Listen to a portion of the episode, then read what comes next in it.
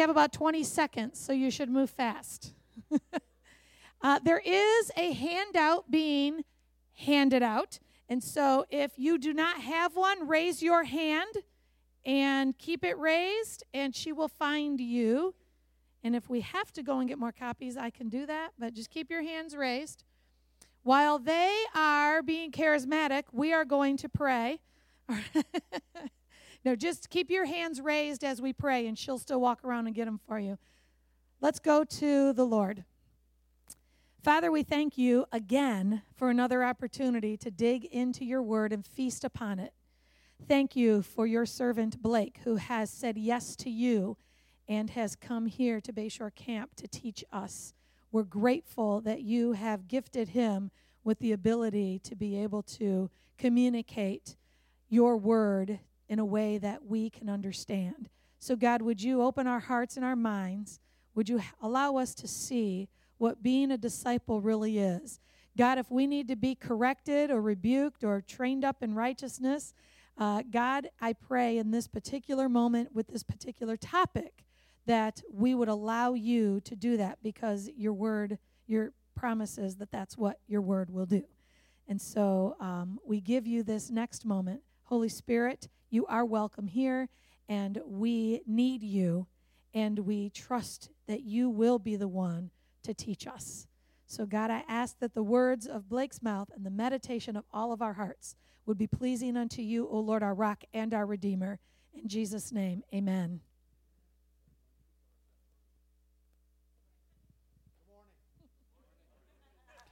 Uh, how many of you were in this class yesterday?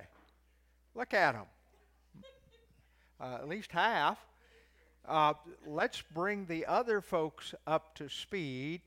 What did you hear yesterday that stuck with you? What should we What should we tell them we're about? What What are What are the lessons from yesterday? Who Who knows one? We're coming with a mic. Who need? You didn't. Oh my goodness! What a failure! I didn't learn. Oh, there. I, somebody learned something. We uh, made a distinction between converts and disciples. Okay, we made a distinction between converts and disciples. There are people uh, who have said yes to Jesus Christ but are not walking uh, discipleship kind of walk. Good. What else did we learn? Um, we learned about the qualities that Jesus looks for in a disciple using three scripture passages. And, and what were and those? Were, that lives the word, lets the word abide in them, um, bears fruit, and is willing to pay a price or sacrifice in their life for that. Okay, so Jesus uses those three as kind of his definition of a disciple, and uh, that makes that distinction he's talking about between converts and disciples even greater. Yes? Uh, a disciple is one who learns from the teacher how to live like the teacher. Isn't that great? I wish I'd have written that. Uh, instead, just copied it down. I love that. A disciple is one who learns from a teacher how to live like the teacher. Um, the, the eight the eight principles on who disciples are. Okay. Yeah, yeah, and that was uh, George Barna's stuff in the Barna Foundation 2016, where he found some uh, statements, some categories of orthodoxy, and uh, we discovered that only about 7% of the American population agree with those statements or live those statements. So we've got a lot of work to do if we're going to fulfill this great commission of going to make disciples. You already said what he was going to say. Oh, sorry. I get I get rambling and walk on. Who else? What did, what did we learn? We're out of papers. Okay. We are out of handouts. Who has not received one? Raise Okay. your hand. All right. Could- Somebody here is going to give we got theirs we got to some volunteers up here to share. We're going to work it out. What else did you hear yesterday Who that we ought one? to share with some of these other folks to bring them up to speed? Don't give them all away. I need some of you to help, but you know, one if you're working with a partner, that Who else needs out. one? All right, I'll get them up front. Pass that one down there. I got two right here. Okay, at the very end, at the very end of our time, he was raising the question, or I raised the question: What's a disciple maker supposed to do in light of what we know? And what were those things?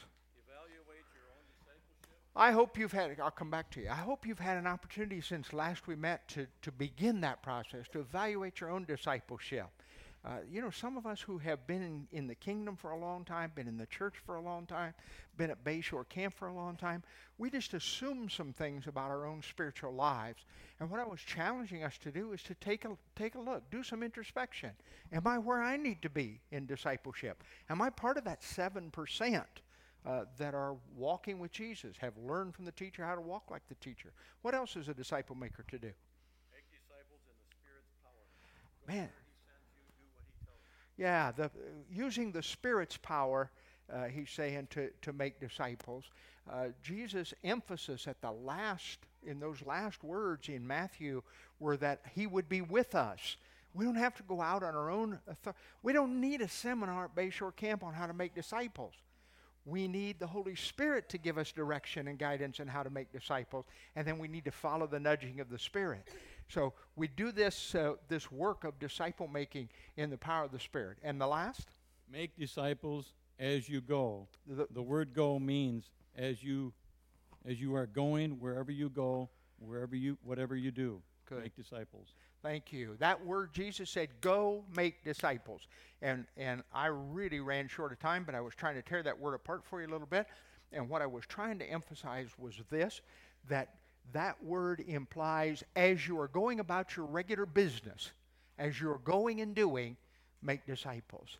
So that what we're talking about here in disciple making is one, not sending somebody in my name, and two, not some special event where once in a while I make disciples, but I'm going about the process of my daily life, and in that process, I'm called to make disciples. Good. Have we covered it? I wanted you, thank you. I wanted you to get, uh, get three things, and I think we've covered them fairly adequately. I wanted you to get one, we're all called to disciple making. Jesus' last words go make disciples. Uh, he's speaking to you and me, speaking to the church. It's our responsibility. I wanted you to get, uh, as was indicated, disciple making and convert making is not the same thing. Some of you have the gift of evangelism and are about the business of bringing people to the kingdom for the first time. I thank God for those folks over there that are working with children and bringing children to the kingdom for the first time. Such an important ministry. And I don't want to do anything to minimize those of you who have that gift, have that ministry, or bringing people to the kingdom. But kingdom making, in, in terms of making converts, is not the same thing as what we're talking about. Uh, 73% of American people say, oh, yeah, I'm a Christian, sort of, kind of, I think. Uh, and we're talking about people who, 7% of the population who believe orthodox views and know this is what I'm this is where I'm going, this is what I'm walking, this is who I'm doing. And then the third thing I wanted to, you to see that we've talked about, we are called to make disciples as we are going. Not a special event in our lives, but a lifestyle, a way of living. Uh, hence the title of our, our time together, uh, Living the Great Commission. In March, on March the 14th in 1950, the FBI released for the very first time their 10 most wanted list. That list came about uh, because then director of the FBI, Edgar Hoover, had sat down with a man who was an international reporter. And he was talking with this international reporter about how can the press work with us to, to capture the people that are most uh, problematic uh, in our culture. And what they came up with was the 10 most wanted list. That list has existed since March the 14th, 1950. And in that period of time, there have been 504 people listed on the top 10 list. Eight of them have been women. 93% of those who are listed there have been either captured or located. The FBI finds their top 10 list, their 10 most wanted list, to be exceedingly effective. So let's borrow from the Bureau. What I want you to do to begin our time together this morning is to create your own top 10 list. The list that you the paper that you were handed as you came in is the vehicle for you to do that. Here's what I'm asking you to do. Give some thought and we're going to give you a few minutes to work on this process. Who is there in your life that you want more than anything to make a disciple of Jesus Christ? Now, in light of what we learned yesterday, keep in mind, we're not looking for the worst pagan in your world. We may be looking for folks you go to church with. We are. Hear me on this, mamas. I talked to one of you afterwards. Uh, what a blessed conversation. We, it's okay for your kids to be on your top 10 list. That's exactly who ought to be there. Uh, that's what it means to, to be second, third, and fourth generation kinds of Christians, for people to be discipled in their homes and in their family. It may be the folks that you work with. Who is it that, that the Spirit is putting in your heart right now that you ought to be engaged in making a disciple, or you wish somebody was engaged in making a disciple? Work on your top 10 list. Years ago, Nancy and I attended a prayer conference at St. Simon's Islands where we met Kevin and Ellen, by the way. And uh, it was a, a unique conference from my perspective for a couple of reasons. One, it was billed as a prayer conference, and these folks actually prayed. And I'm thinking, I've never been to that before. Prayer conference is supposed to teach people stuff, but it was a wonderful, wonderful experience where we actually prayed with some other believers. But one of the things in that conference that came from that conference that really challenged me and changed my life, uh, the speaker talked to us about developing the top 10 list. He was not talking about discipleship, he was talking about evangelism. List the top 10 pagans that you would like to see come to Jesus. And I, I tried to participate. I really wanted to help. I wanted to be involved. And I came away from St. Simon's uh, realizing I didn't know 10 non believers. I teach kids that you have discipled in your home and send them to Indiana Wesleyan University. I go to a wonderful church that has uh, a thousand or twelve hundred people who name the name of Jesus. Uh, uh, my kids and my grandkids, thank God, all have made a commitment to Jesus Christ.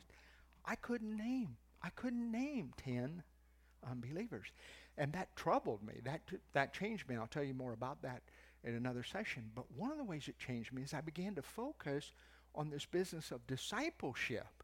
That doesn't mean that I'm not responsible for evangelism. I, I understand that I am, and I better learn to know some non believers, and I have so that I can fulfill that part of my responsibility. But the Great Commission is about making disciples. And many of those believers, many of those people that are in my life, my life, uh, know little about discipleship. And all of us, hear me on this, all of us could grow more in our walk with Christ. All of us could be closer or better disciples than we are. So that opened up the possibilities for me I can do a top 10 list now of people that I want to be involved in in terms or in whose lives I want to be involved in in terms of fulfilling the great commission. But putting a name on the list doesn't solve the problem, does it? Uh, let me tell you the story about Victor Manuel Gerena. This man has been on the FBI's top 10 list longer than any other person has ever been there. He's been there since 1983, uh, more than half the time the list has existed. Uh, he, in 1983, walked into a securities uh, office in West Hartford, Connecticut, uh, handcuffed and drugged two security guards, and walked out with $7 million. And the FBI thought maybe we'll hunt this guy down.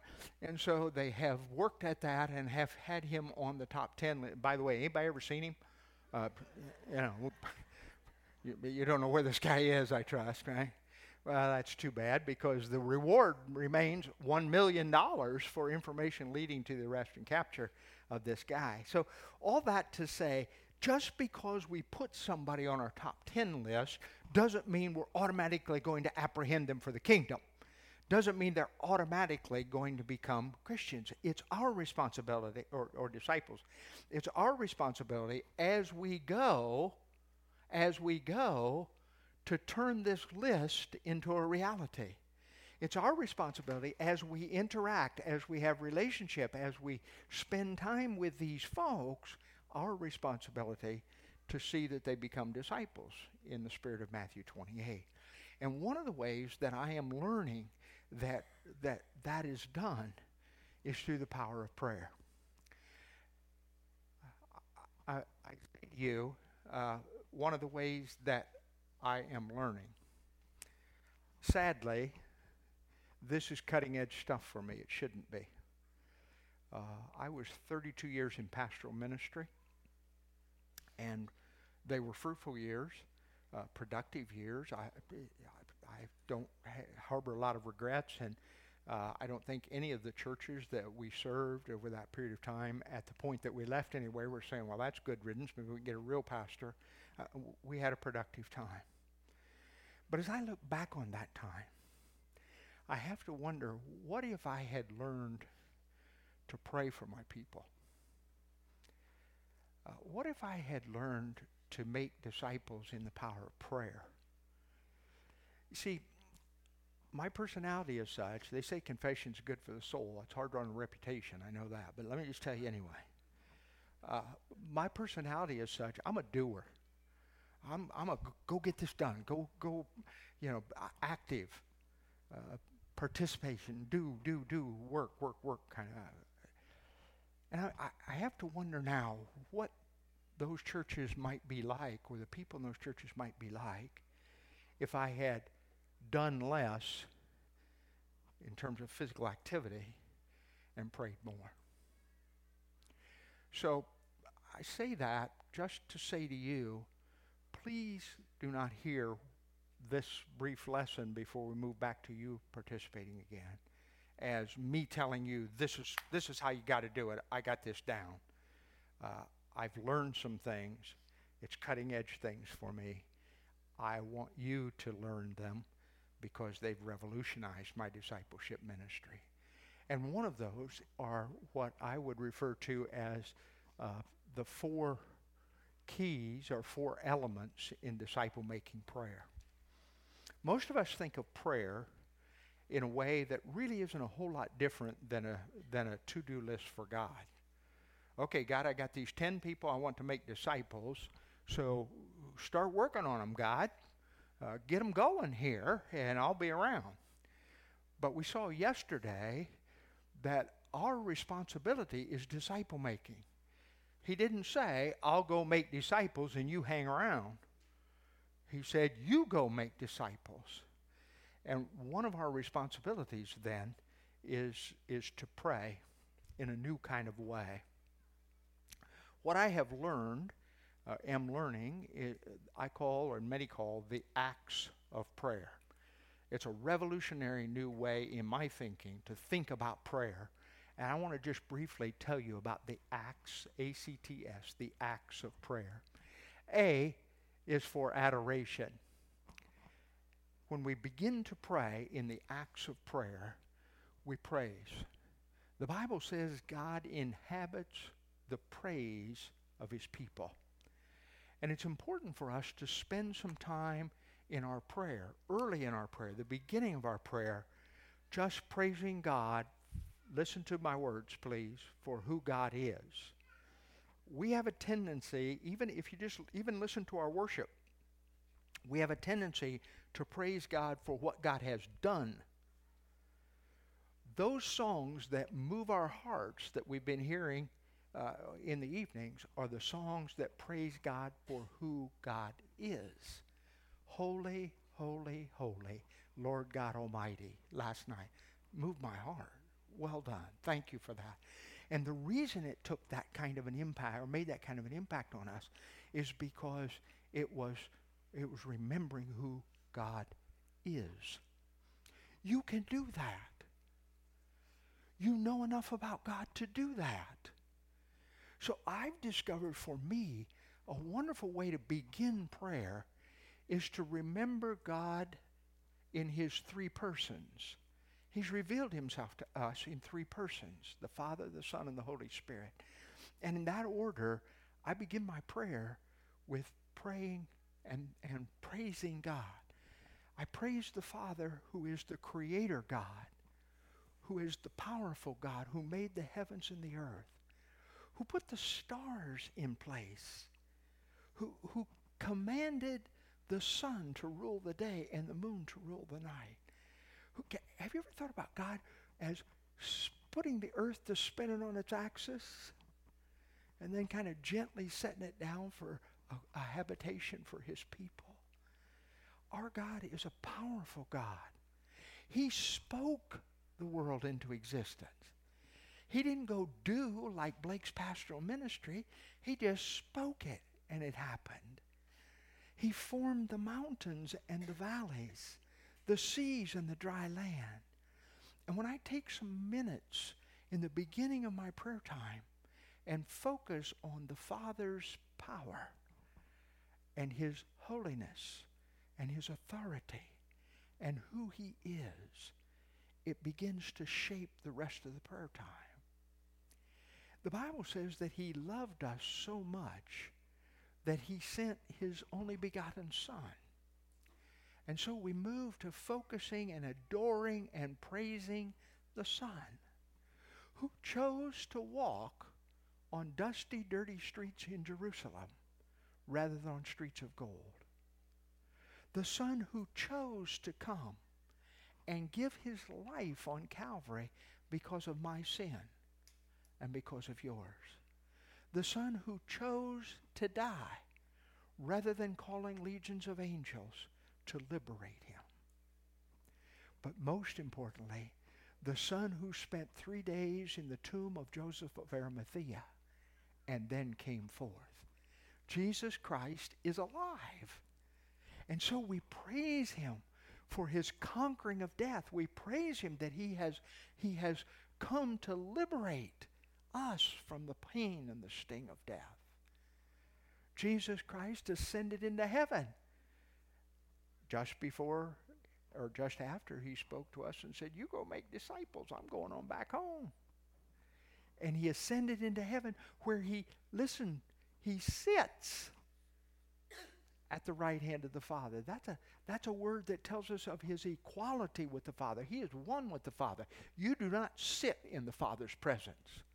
You and I fall on our faces in the presence of the Father. We stand in respect and awe in the presence of the Father, but he is one with the Father, and so he sits in the Father's presence.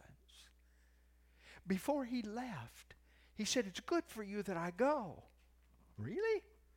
I think it's kind of good having you around. No, it's good for you that I go because now I can send you another comforter.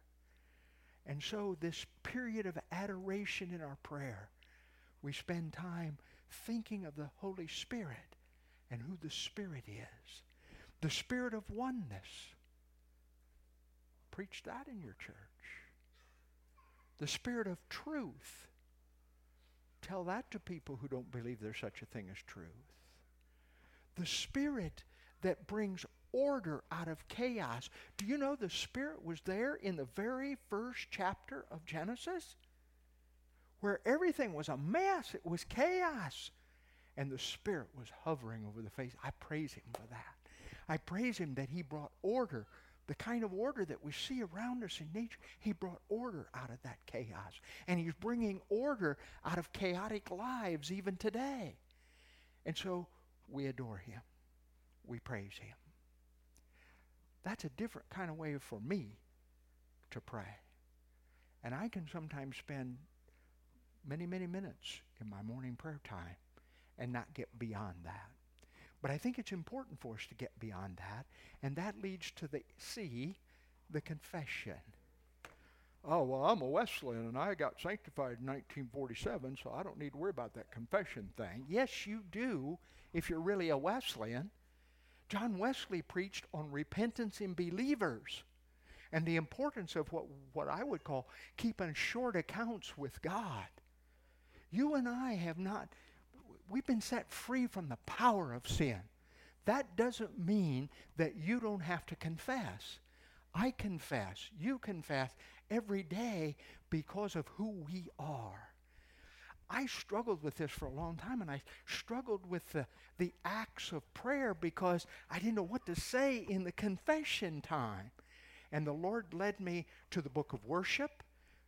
You United Methodists got a book of worship. Other denominations have them as well. Or look in your hymnal at the prayer of confession, the general prayer of confession that's associated with the sacrament. That's a great place to start.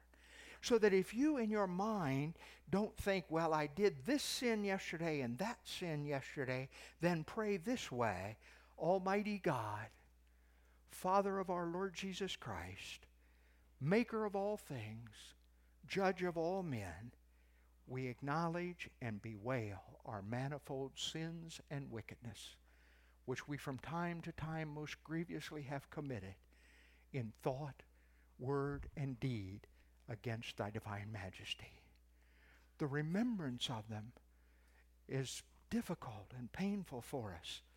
The remembrance of it is most grievous to us. Have mercy upon us. Have mercy upon us, O God. For thy Son, our Lord Jesus Christ's sake, forget all that is past and grant that we may ever hereafter serve and please thee in newness of life to the honor and glory of thy name. And I find when I pray that prayer or one similar, and then just wait quietly, that the Spirit will bring to my remembrance more specifics that I need to ask God to forgive. A writer in the Episcopal tradition introduced me to something called the Jesus Prayer. In their tradition, it's Lord Jesus Christ, Son of God, have mercy on me, a sinner. I've discovered that praying it 140 times a day, like the author suggested, doesn't fit my personality very well.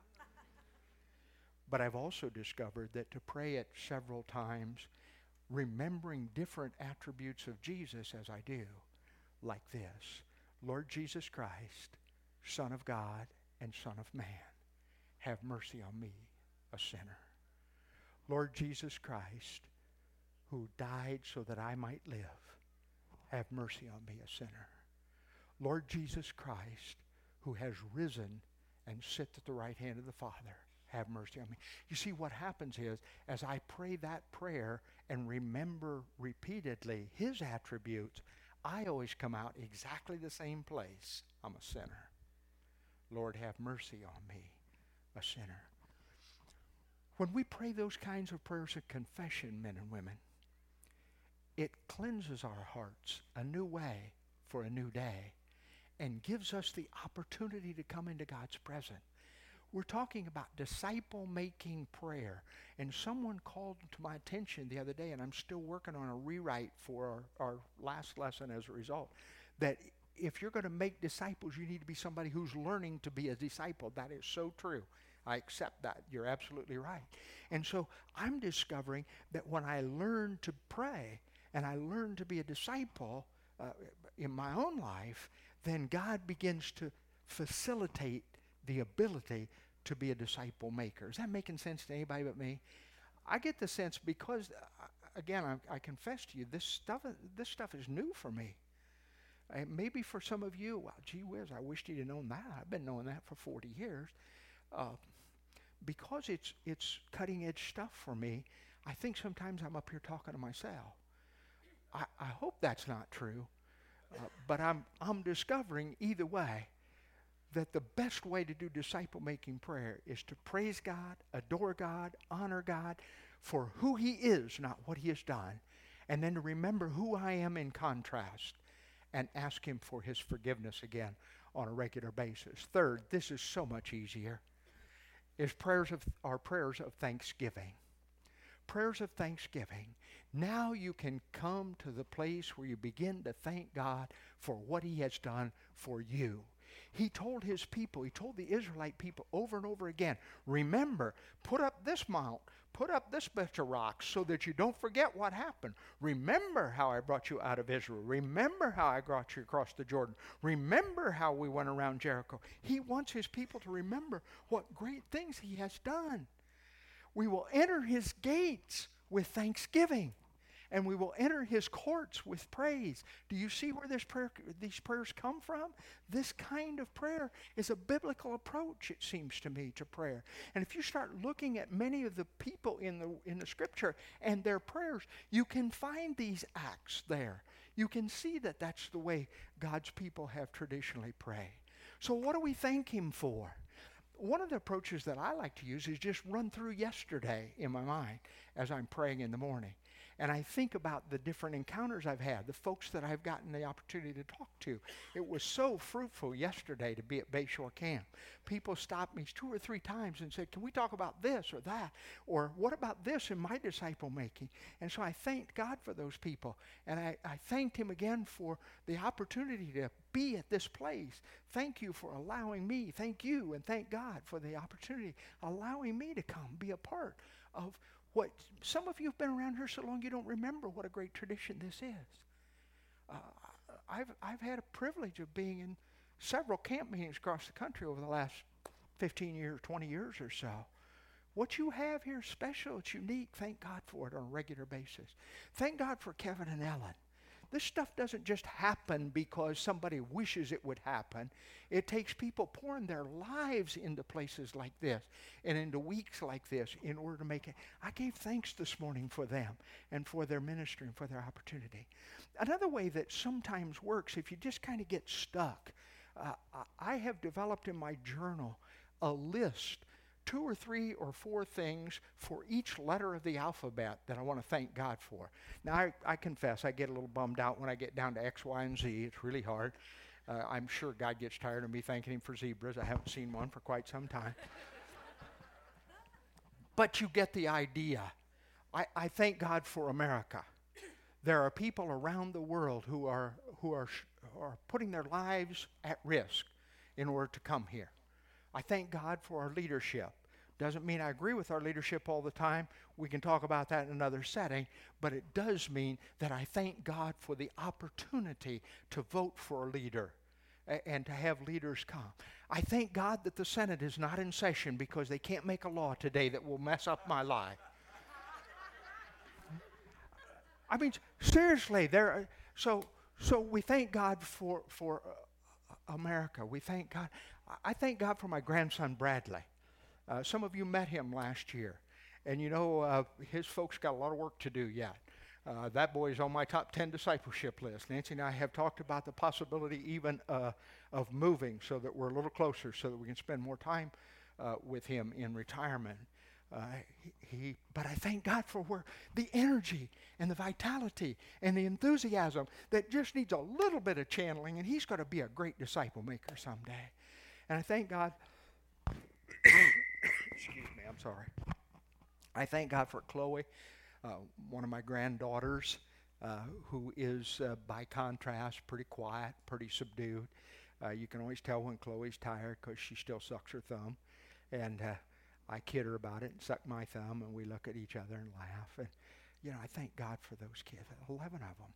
And each one of them is named there uh, down through, through that journal. I thank God that He's healed my wife twice of what could have been uh, uh, fatal illnesses. Uh, God is in the healing business. Uh, and you know, if you don't can't find enough of that stuff, or you run out too quick, um, just just sit quietly in your prayer time and ask yourself where that breath you just took came from. You don't breathe except that God allows it. Thank you, Lord, for breath. Thank you for water when you get a little frog in your throat. Thank you for food, great cafeteria at Bayshore Camp. And on and on and on goes the list. You can spend, if, if you had hours, if you had hours for your prayer time, you could spend hours in this kind of prayer. Here's what I want you to see. I build this as disciple making prayer, and we have not yet talked about anybody on your list. And when we get to the point of talking about someone on my list, I don't have to belabor it with God because I've already remembered his awesome power and all the great things he's done already. And so I can simply say, Lord, I thank you this morning for Bradley, and I remind you that he needs to be made a disciple. The supplication part of my list, of my prayer time, has dwindled to almost nothing. it's still there because the Bible says, ask and you'll receive.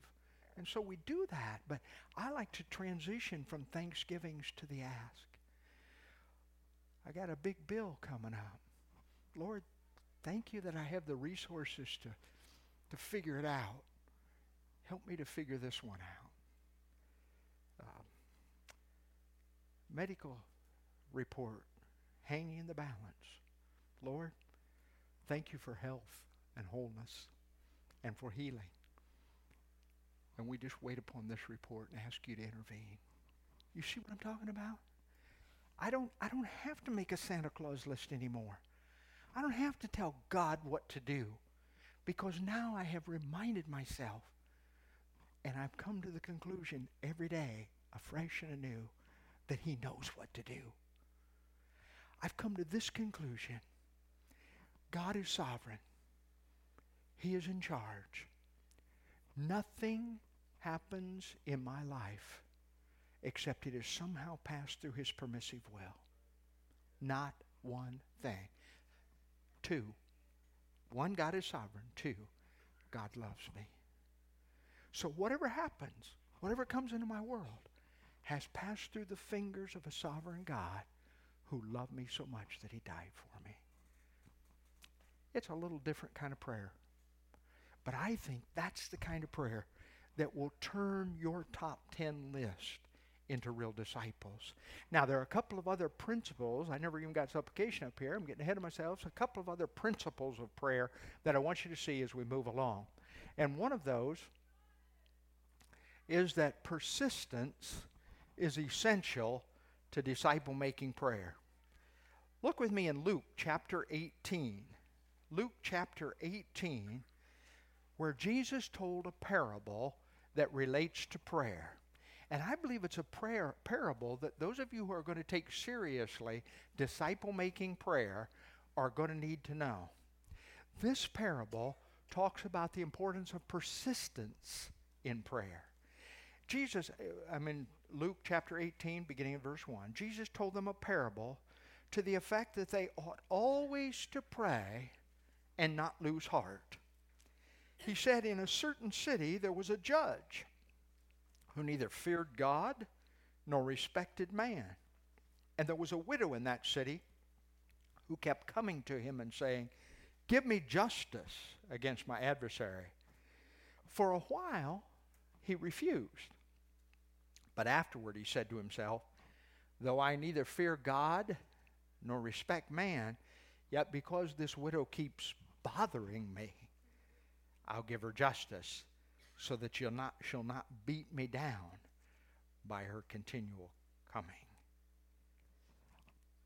I don't understand. I, I leave it to the first session to interpret the parable in its entirety. I don't understand all that's being taught there. But I've come to this conclusion. One thing that's being taught is persistence.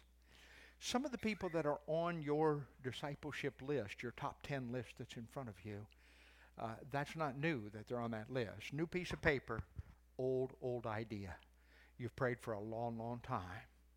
I talked with a woman the, the yesterday uh, who had been praying for a certain neighborhood and the people in that neighborhood, for discipleship in that neighborhood, for people to come to know Christ and then become disciples. And she had been praying, listen to the words, 25 years. And she's begun to see answers. Isn't that amazing? That's the kind of persistence that we need. Listen, disciples are not made in an instant of time. That's one of the reasons I wanted to set the stage yesterday for the difference between a convert and a disciple. Uh, we come from a tradition that believes that converts can be made just like that.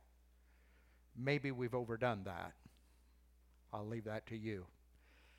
But disciples are never, I don't know any disciple that's been made in an instant of time.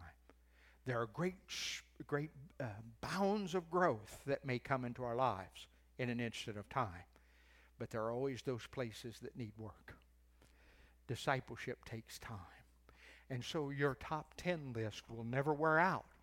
Uh, this, uh, this principle is important. Continue, uh, persist in prayer. And then the second uh, principle that I want you to see comes from uh, chapter uh, 11.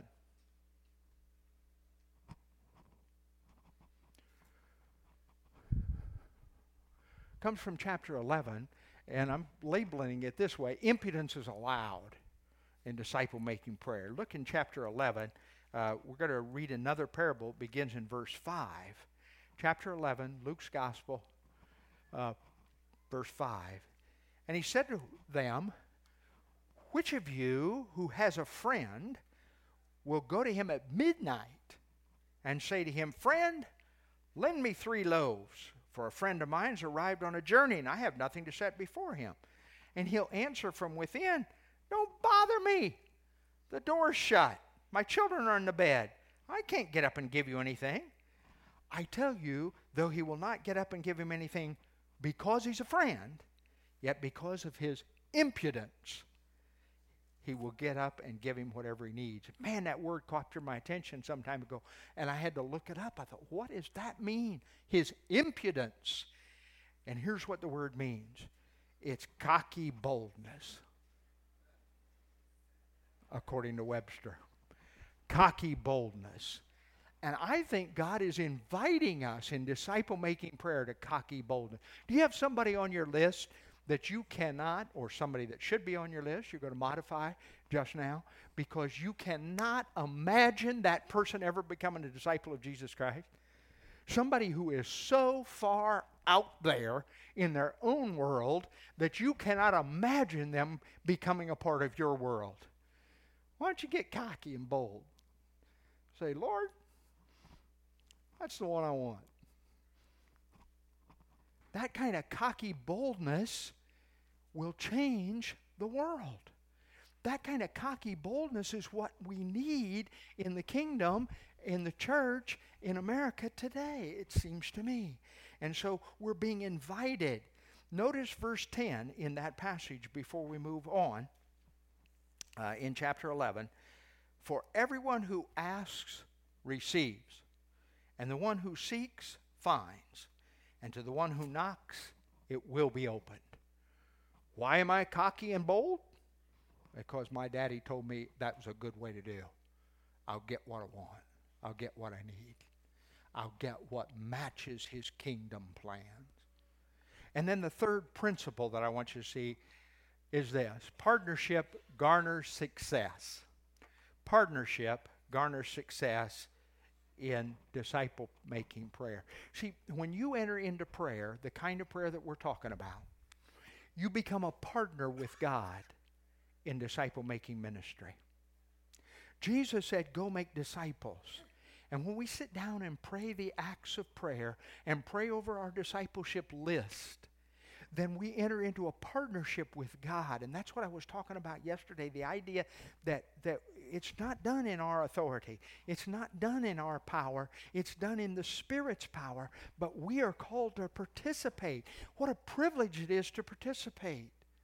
This is not a heavy, heavy duty, awesome kind of responsibility. This is a great privilege. The God of the universe has said to you, you get to help make disciples. And so, I submit to you, he's inviting us to enter into partnership with him. But I'm also discovering there's power in partnering with other human beings. Uh, when it comes to disciple making, no person is an island. You probably won't be nearly as successful, maybe won't get this done, if you insist on doing it yourself. A quick story. I told you yesterday I'm on the board at the Grant County Rescue Mission. I want to tell you more about that down the road. But uh, suffice it to say right now, one of the things that I like to do is just pop in at the mission and visit with the staff. I'm very conscious of board responsibility, which means that I've only got our board, not me. Our whole board only has one employee, the executive director, and everybody else there works for him. And that's important to remember when you're involved in boards. But Rick knows that I do this, and I just stop in from time to time, sit down with some of the folks, and say, How's it going?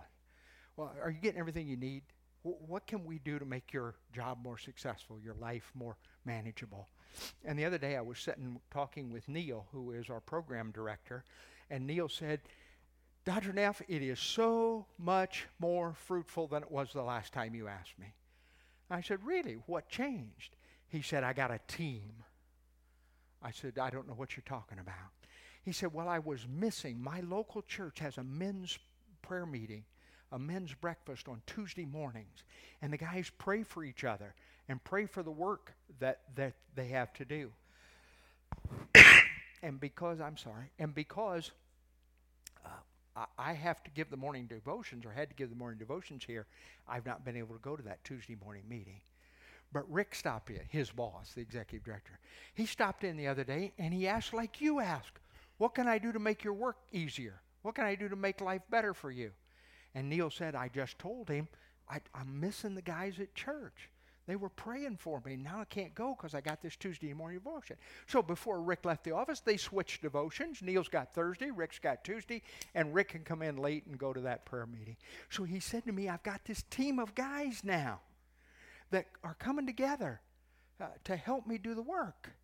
And you could see the difference in his countenance.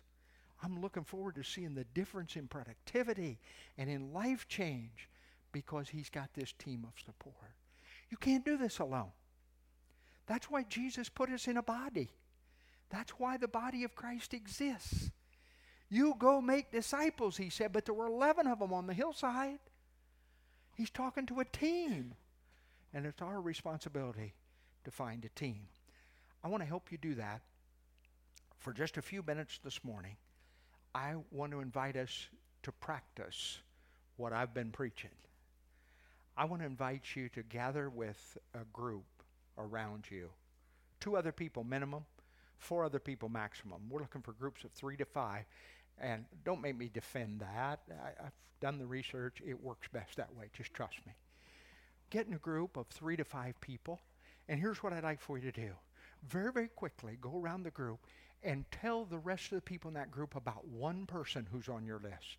Just tell them why that individual is on your top 10 list. And then what we'll do after that, after you've had a season to do that, I want to lead us in prayer and I'll lead us in adoration and confession and thanksgiving. And then I'll throw it back to you in your group. I'd like for you to go around again and just ask that God might make disciples of those people. Would you take that kind of help? Would you take that kind of support in your life? Find your group, and I'll be back with you just real quick.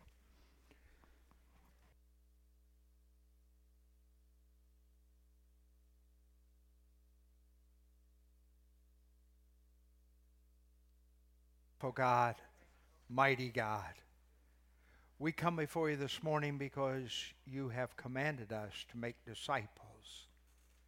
And we recognize your power and authority in all of it. You are the God who spoke the world into existence. We're recognizing that you made the heavens and the earth, that you put the stars in space and, and the sun and the moon to command the day and the night, that you put the world to spinning on its axis so making another disciple really won't be that tough for you. We come into your presence recognizing that you're the God who made the valleys and the mountains, the sea and the dry land. You're a God of holiness and a God of power, a God of authority. And we bow in your presence, knowing that beside you we are nothing at all. Forgive our many, many sins and our wickednesses, which we have most grievously committed in thought, word, and deed. And we pause just a moment and ask your Spirit to remind us where we have come short.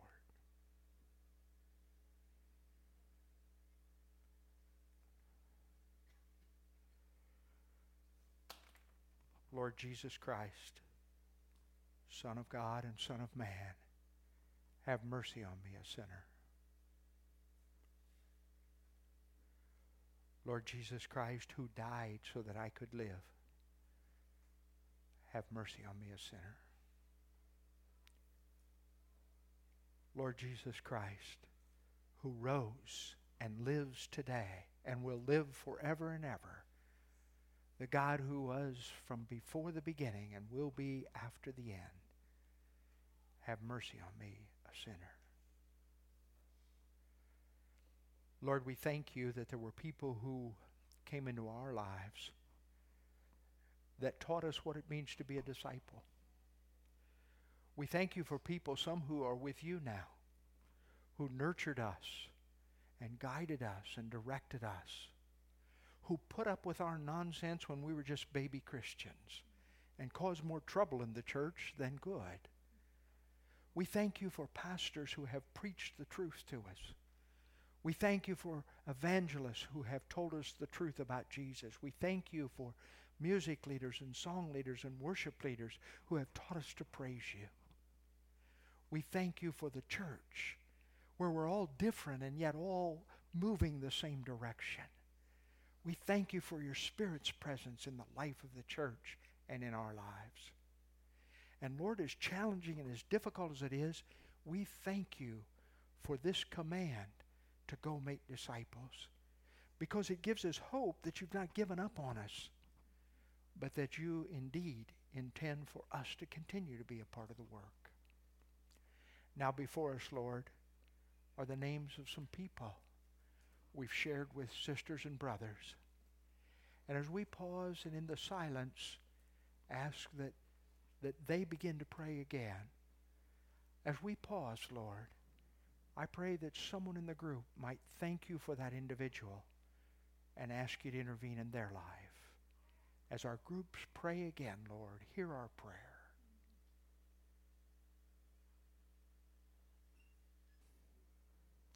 Hear our prayer, O Lord. Incline your ear to us and grant us these folks as disciples for the kingdom of God, the cause of Jesus Christ, in whose name we pray. And all the disciple makers said together, Amen and amen. Amen. Tomorrow we're going to talk about uh, as you go serve. As you go serve. And I'm going to suggest some real difficult issues with being a servant in 21st century America. And we'll see if we can't find a biblical way to overcome those issues. We've got a few minutes. Uh, what do you want to say? Uh, the mic is coming.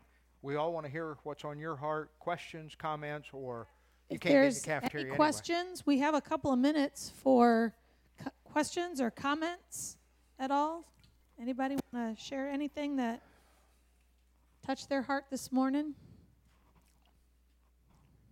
All right. Here and then there.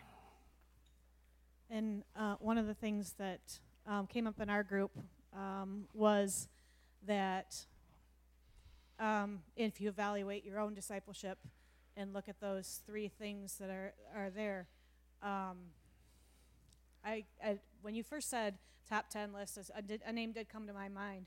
But then the longer I sat and thought about yesterday's lesson, I thought, what about me at the top of that list?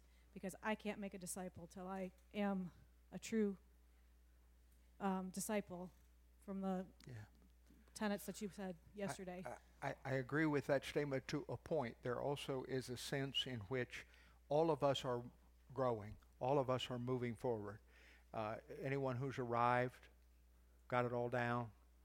Uh, okay, Mo- most of us are not. Most of us are growing. So all of us, because we're on this growth thing, can find somebody that we can begin to disciple. And the neat thing about that is, as we begin that process, then we become more like Christ would have us to be. So our growth depends on our doing what He called us to do. You're right on target. Yeah, good. We'll get we'll get you. Okay, um, I, I am here this week camping with, uh, and my granddaughter is here with me. And she lives a very, very busy life. She's only Yeah. 14, and she has a whole different lifestyle than Right. probably, you know, whatever. Um, very busy. But I, I have spent a lot of time with her as she was growing up earlier in her life, but she don't spend as much time with grandma now as she used to but I, I pray for her all the time and i think she would be an amazing influence as a disciple maker Good. if she would truly i'm i believe she's saved but you know Yeah. um i just she's here at camp so i just Yeah. wanted to pray for her you know, that she would um totally give herself to christ this week So your group on. prayed for her? sure Yeah, good. yeah, yes No, your group already did? yes Yes, What- I mean, wonderful, yeah, wonderful. okay, so And, and an um, encouragement to the rest of you as you think about it. You know, one of the things that comes out of your comment that I, I think is true, I'm I'm really a learner in this stuff, but I think you're going to find that most of the time, the folks that you have the ability to disciple are going to be people that are younger than you. Uh, I, I don't know why that is. One one guy told me just the other day down at Indian Springs camp meeting. He said you got the advantage of 60 years and gray hair. People think you got it all together. yeah, right. okay. So so you know maybe there's some of that going on. I don't know. Uh, Her but- parents take her to church. but her it's to not church. unusual to disciple children, grandchildren. Yeah, and her parents do take her to church conveniently Yeah. Good. when it's convenient. Yeah. And Yeah. Well, you you, know, got a basis from which to start. So uh, we need it back up here if could. For the class, the Acts Yes. way of praying, uh, remind me that uh, the Lord's Prayer that we were taught how to pray is praise, ask, Yeah. and then forgive. Yeah. Okay. So it kind of goes in the same order as what we are Good. taught to do. Yeah. Yeah. None of this none of this is mine. None of this is reinventing the wheel. This is a result of reading other people's stuff and saying what's missing in my life or what's missing in the life of the church and trying to discover it. Yeah. Um, this uh, goes along with what, what you were saying. Um, but I, I found uh, that there's a particular person whose face came to mind, someone that I know, someone whose name I should know, um, someone who I've talked to my wife about, someone I've talked to, someone who, uh, frankly, I've personally been uh, very angry with. And uh, I couldn't think of his name until and, and I, I tried. I sat almost the entire time. I had the entire list filled out. I could not think of his name until I wrote my own name down. And then immediately, I believe God revealed that to me. Um, but though we're still growing, um, we can still be a disciple maker. But that, that it, it goes both ways, and uh, I, I think that was God speaking to me uh, personally. Uh, but hopefully, uh, reinforces that uh, I I cannot disciple others unless I am at least striving for Him Right, daily. right. Um, Yeah. And one of the things, I don't know where you're at in this relationship, uh, this broken relationship, but one of the things that has to be a part of that growing in our own lives is the business of forgiveness. Jesus forgave, and he, he commands us. It's, it's all through the book. You know, forgive us our trespasses as we forgive those who trespass against us. So it's a hard lesson, one that it took me a lot more years than you've already got in you uh, to learn. But if, if the Lord speaks to your heart about it, forgive this brother, whatever he did. It's not worth uh, losing your soul over. What else? Yeah. Yeah, the Lord, the Lord just uh, told me to encourage everybody. You know, one way to pray. You know, and I agree with Acts and all that. But uh, many years ago, I had a couple of sisters that weren't following the Lord, and when I was praying for them, he he reminded me of Moses, and he said, "What did Moses say to Pharaoh?" And all of a sudden, God popped into my mind. He said, "Let my people go." He says, "You can pray that prayer." You know, you can pray to the for- Pharaoh of the forces of evil, and uh, that prayer, he said, uh, you, you should pray, you know, let my people go so they can serve and know the Lord. So I started praying that prayer, and w- within two weeks, both sisters called up, called me up and accepted the Lord. They're not following the Lord the way I'd like to see them go, but they've accepted Christ as their Lord and Savior, and so I still pray that prayer today Wonderful. for all my family. And I encourage everybody to Yeah. grab onto the revelation of declaring, let my people go, and Yeah. watch and see what God will do. Yeah. Another way of doing this uh, disciple making prayer that uh, I encourage you to try. See how it works in your life. There's no formula. um, the Lord, um, you know, what a high calling to be a disciple and a discipler. But the Lord kind of showed me that it's the Holy Spirit that draws people to the cross to know Him as their Savior. He might use us in different ways, but it's the Holy Spirit that draws them. Discipling is what we're here for. That's our calling. That's our calling. And uh, what a high calling it is. Yes. And what a privilege that He trusts us with disciple making, being discipled in humility, and then passing on all His blessings and revelations to us, Yeah. to others. We're together. That's the team. Good. But Yeah. exciting, exciting Yeah. stuff. Good. And the church Thank has not put it at the top where it needs to be. Yeah. Thank you. Well done. Well spoken.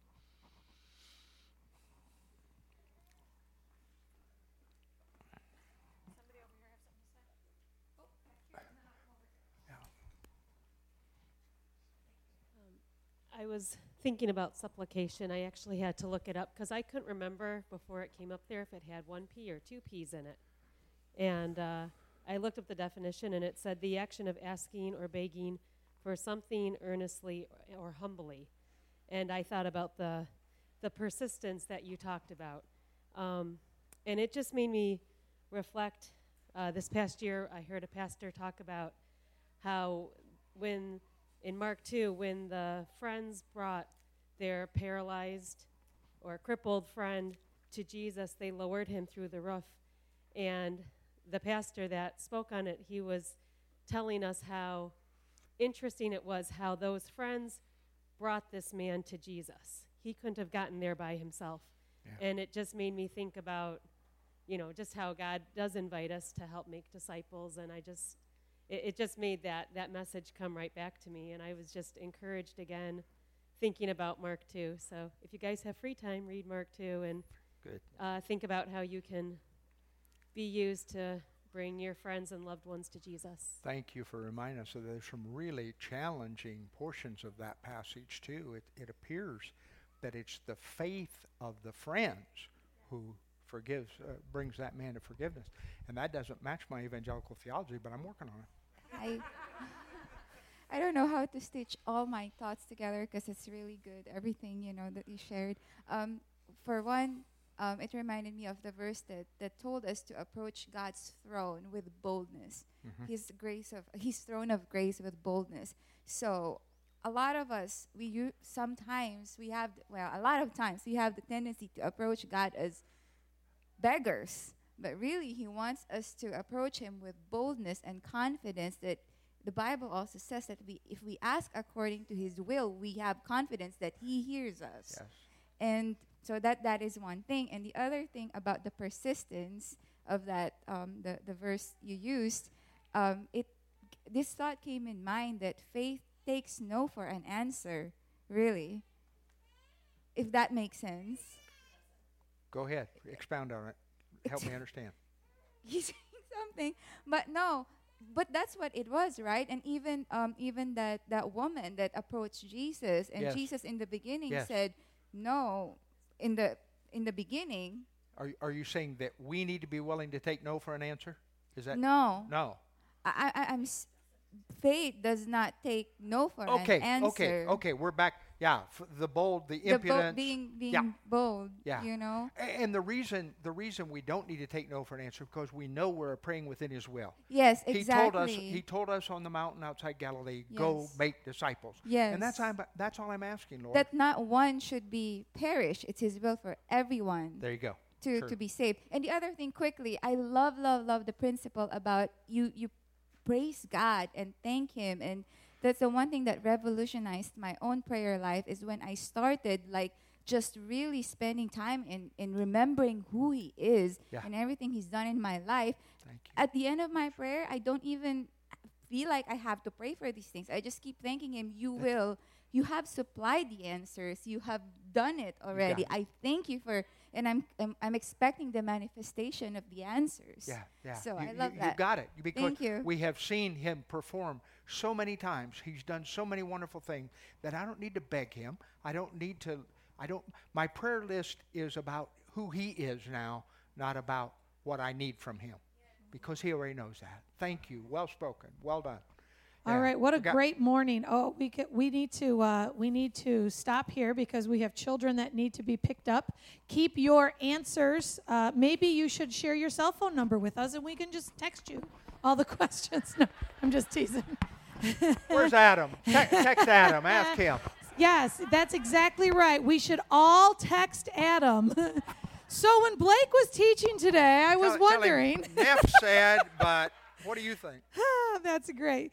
enjoy your day. Remember the uh, 5K run at 2:30. If you're not running, walk over there and cheer on the runners, especially the children and the teens that are going to be running. How cool would it be for those of us on the sidelines to be? It's kind of that same thing about as we're running the race of life and we're pressing on and we're standing there and encouraging those to the finish line.